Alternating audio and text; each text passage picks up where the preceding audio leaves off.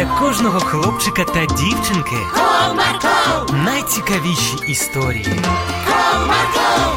Не прогав свій настрій. Комарко! Команда Марка. Привіт, друзі! Ви коли-небудь хотіли бути схожим на когось? Микола теж хотів бути схожим. Цікаво на кого? Тоді уважно слухайте. Комарко! Микола з сім'єю жили у сільській місцевості, і у його татка була власна майстерня з виготовлення меблів. Тато щодня працював у цій майстерні, виготовляючи різноманітні ліжка, шафи, столи та стільці. Після школи Микола старався чим швидше зробити домашні завдання і побігти до тата, адже у його майстерні завжди було так цікаво. Там було стільки класних речей. Фух, мамо, я вдома. Привіт, синку. Ти чого такий захеканий? Привіт, я так біг, що аж спітнів. Тебе що, доганяв хтось? Та ні, я просто хочу швидше до тата піти. Він вчора казав, що сьогодні буде робити щось особливе. Переживав, що не встигну. Не переживай, синку, встигнеш. Мий руки і йди обідати. Микола побіг у ванну кімнату, ретельно вимив руки, переодягнувся і вийшов на кухню, звідки доносився смачний аромат обіду. Мамо, а що це так смачно пахне? Це, мабуть, пиріг так пахне.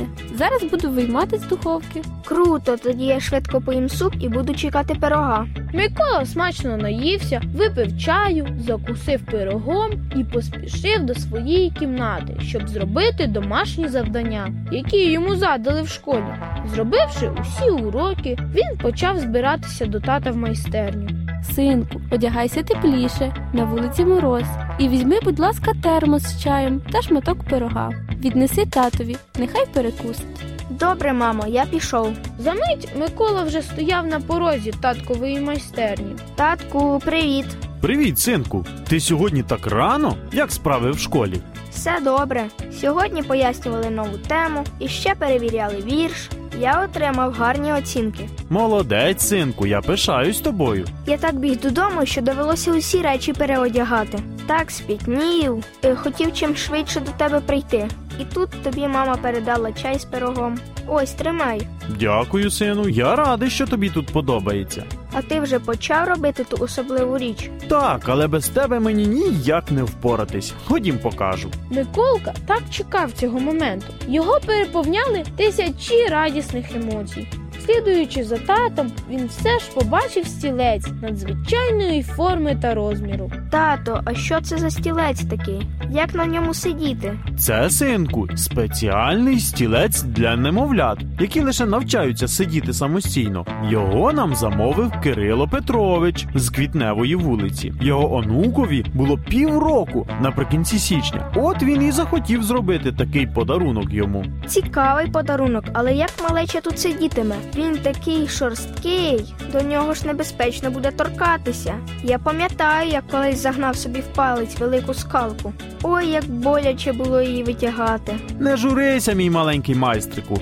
Він буде відмінної якості, і на ньому буде зовсім безпечно сидіти. Адже у нашій майстерні, окрім молотка та пилки, є ще багато інших інструментів. Кожен з них в руках старанного майстра зробить свою частину роботи.